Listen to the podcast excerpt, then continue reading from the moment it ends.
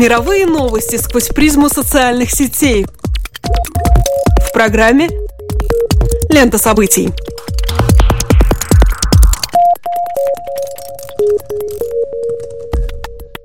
Добрый день! Вы слушаете еженедельный дайджест онлайн-новостей «Лента событий». Здесь мы освещаем реакцию крупных интернет-порталов и пользователей социальных сетей на события, произошедшие в течение последних семи дней.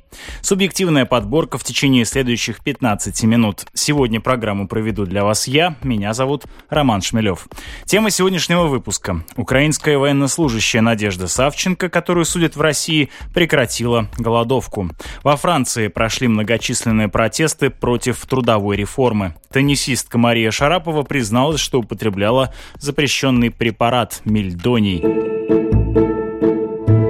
девятого марта закончились слушания по делу украинской военнослужащей Надежды Савченко. Ее последнее слово стало одной из обсуждаемых тем не только в русскоязычном сегменте интернета, но и за его пределами. Савченко на украинском языке прочитала ранее уже распространенную ее адвокатами речь. Завершая свое выступление, она заявила, что хочет показать своим примером, что тут тоталитарный режим можно скрутить в бараний рог, после чего обратила к суду неприличный жест.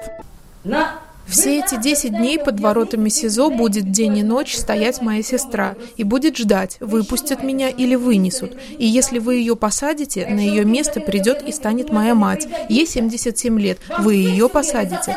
Тогда на ее место станет моя подруга, мой друг, а за ними украинец за украинцем. И запомните, всех вам сюда не запихнуть. А пока мои соотечественники будут стоять, простые, честные и порядочные россияне из ближайших домов начнут им подносить горячий чай, бутерброды и теплое одеяло, потому что каждый из них понимает, что завтра на моем месте может оказаться ребенок каждого из них в этой тюрьме всех народов под названием Россия. А вот так начинаются Майданы. А оно вам нужно?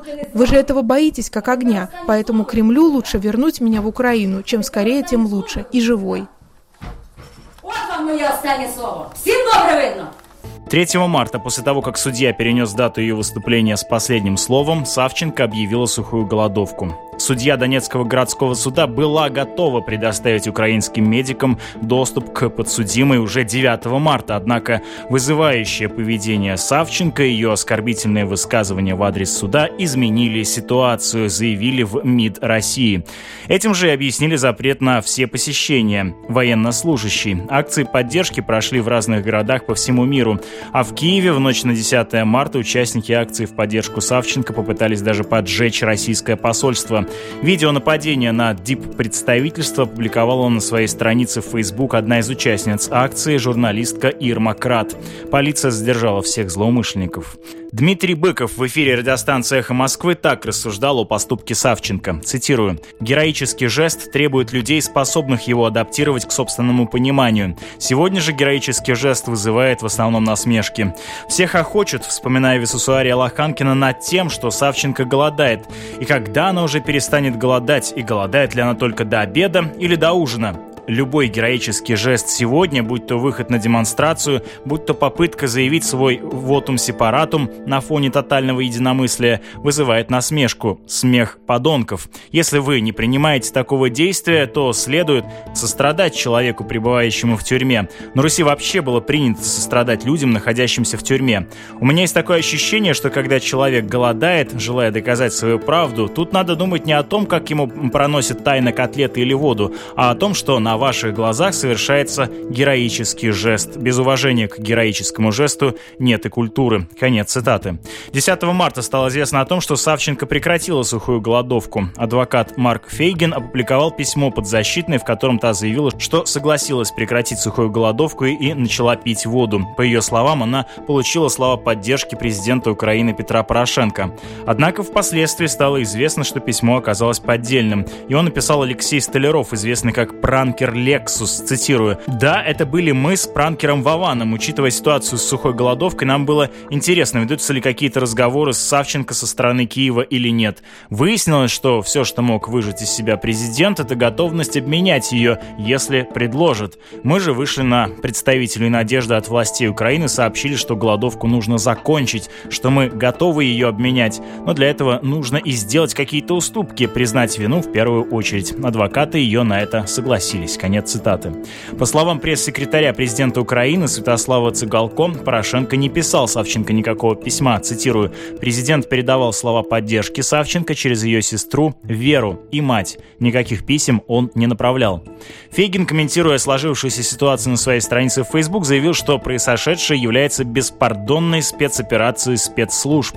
При этом, по утверждению защитника, его контакты для передачи фейкового письма дал генеральный консул Украины в Ростове-на-Дону Виталий Москаленко, которому якобы поступил звонок из администрации украинского президента.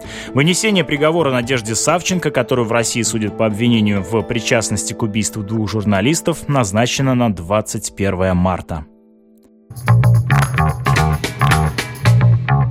Во Франции от двухсот двадцати четырёх до пятисот тысяч человек вышли на улицы в знак протеста против планов властей изменить трудовой кодекс. Минимальная оценка приведена по данным полиции, максимальная по данным профсоюзов. В Париже на улицы вышли почти тридцать тысяч человек.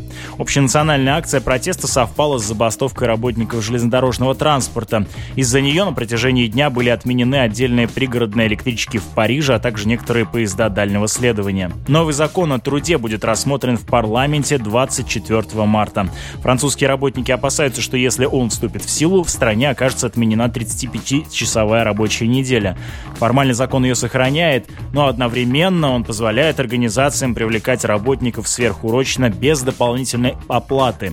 Издание «Коммерсант» рассказывает о сути поправок следующим образом, цитирую: «Реформа во многих отношениях облегчает жизнь работодателям, в частности в вопросах увольнения, в вопросах модификации рабочего времени и так далее». Далее. Профсоюзы, конечно, с этим не согласны. Профсоюзы всегда отстаивают максимальные права работников. Говорят о том, что облегчать процесс увольнения в данной ситуации означает стимулировать безработицу.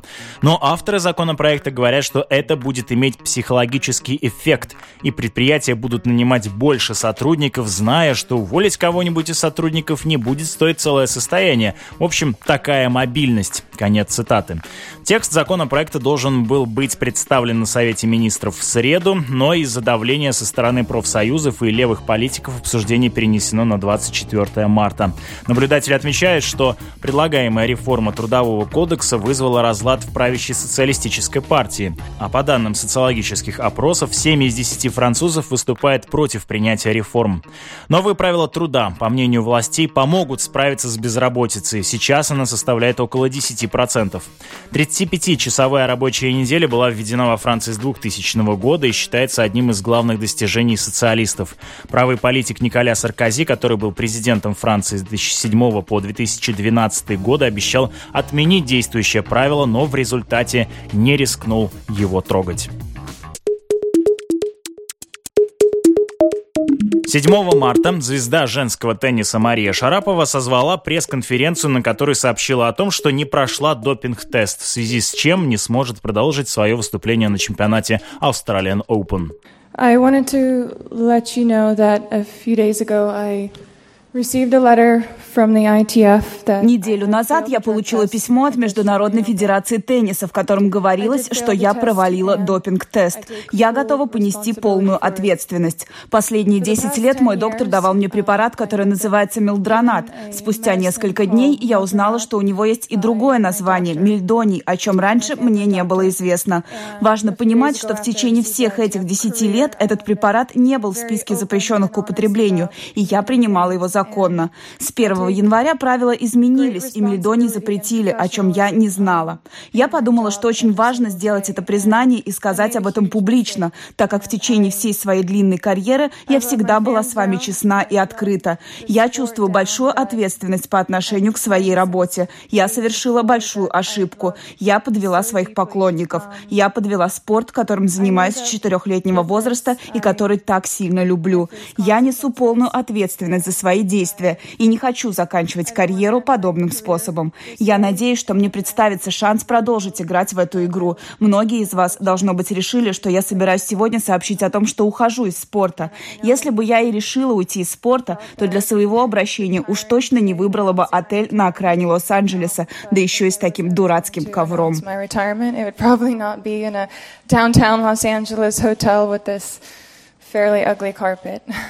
Марию поддержали многие коллеги по корту. Среди них Серена Уильямс, цитирую, «Я была удивлена и шокирована тем, что Шарапова провалила допинг-тест. Но я рада, что она проявила честность и большое мужество, взяв на себя полную ответственность за случившееся», заявила Уильямс.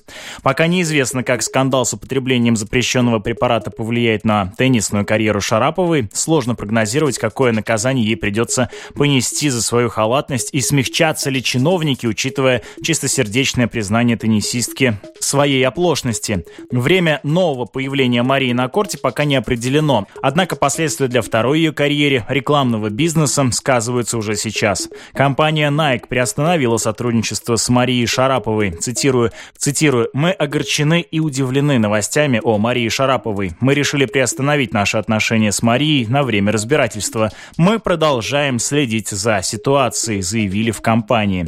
Затем стало известно о втором спонсоре, который решил отказаться от рекламного контракта с теннисисткой. Швейцарская компания по производству часов объявила о решении не обновлять рекламный контракт. К примеру компании последовал и автоконцерн Porsche.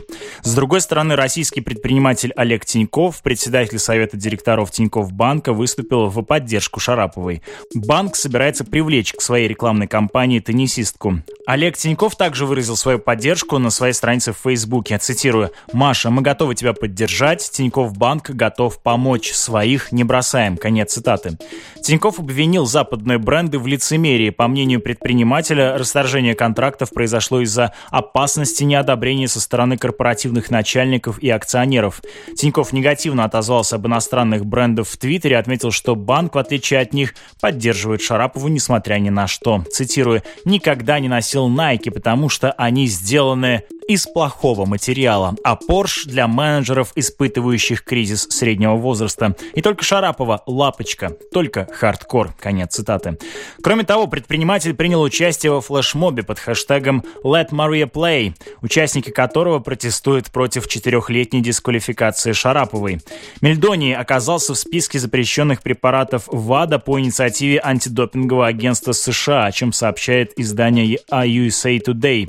Американцам стало известно, что мельдоний принимают в основном спортсмены из Восточной Европы. В следующие несколько дней после заявления Шараповой в списке подозреваемых в употреблении допинга оказались и другие представители российского спорта, такие как олимпийский чемпион две тысячи четырнадцатого года и абсолютный чемпион Европы две тысячи шестнадцатого года, шорт-трекист Семен Елистратов, пятикратный чемпион мира и рекордсмен планеты конькобежец Павел Кулижников, олимпийская чемпионка Сочи две тысячи четырнадцатого года фигуристка Екатерина Боброва, чемпион Европы две тысячи пятнадцатого года в гонке преследования биатлонист Эдуард Латыпов, а также волейболист сборной России Александр Маркин. Для препарата мелдронат, разработанного латвийским ученым Иваром Калвиньшем, вся прошедшая неделя стала по-настоящему звездным часом. При этом Калвиньш высказал соображение, что лекарство в действительности могло стать разменной монетой в политических играх и подчеркнул, что реальных оснований для внесения препаратов в список запрещенных, по его мнению, не было. Цитирую, «До меня дошла такая информация, что прежде чем запретить мелдронат, спортсменов наблюдали на предмет того, у кого именно и сколько препарата находится в организме, и констатировали, что больше всего концентрацию спортсменов из России. Очевидно, кое-кому пришло в голову некое политическое решение. Я только могу предполагать, конечно, что это могло стать причиной», заявил Ивар Калвиньш, изобретатель мельдония. Тем временем Мария Шарапова написала на своей странице в Facebook сообщение поклонникам, в котором рассказала, как провела день после своего публичного признания в принятии допинга. Цитирую. «В целом, я люблю утро. Новый день, новый старт. Но надо сказать, что это утро никак нельзя было назвать обычным. В шесть утра ничего не шло в голову, только то, что я хочу снова играть в теннис и надеюсь, что у меня будет такая возможность. Я не выходила в онлайн долго, только чтобы найти винтажный кофейный столик. Но мои друзья сделали для меня коллаж из прекрасных сообщений и хэштегов, которые вы создали. I stand with Maria и Let Maria play. Я провела весь день, читая записи, а мой пес сидел рядом и не понимал, почему это важнее прогулки, которую он так жаждет. Я горжусь тем, что могу назвать вас своими поклонниками. Через несколько часов после моего заявления вы оказали мне такую поддержку и продемонстрировали такую преданность, о которых я только могла мечтать. Я хочу, чтобы вы знали, ваши слова заставили меня улыбнуться. Я хочу играть снова и, надеюсь, смогу сделать это». Конец цитаты. Подписывайтесь на страницу программы «Лента событий» в Фейсбуке, следите за выпусками на домашней странице Латвийского радио четыре эл эр четыре точка эл вэ, а также не забывайте про подкасты Apple. Этот выпуск для вас подготовил и провел Роман Шмелев, а в следующий раз слушайте Алексея Гусева. До встречи в эфире.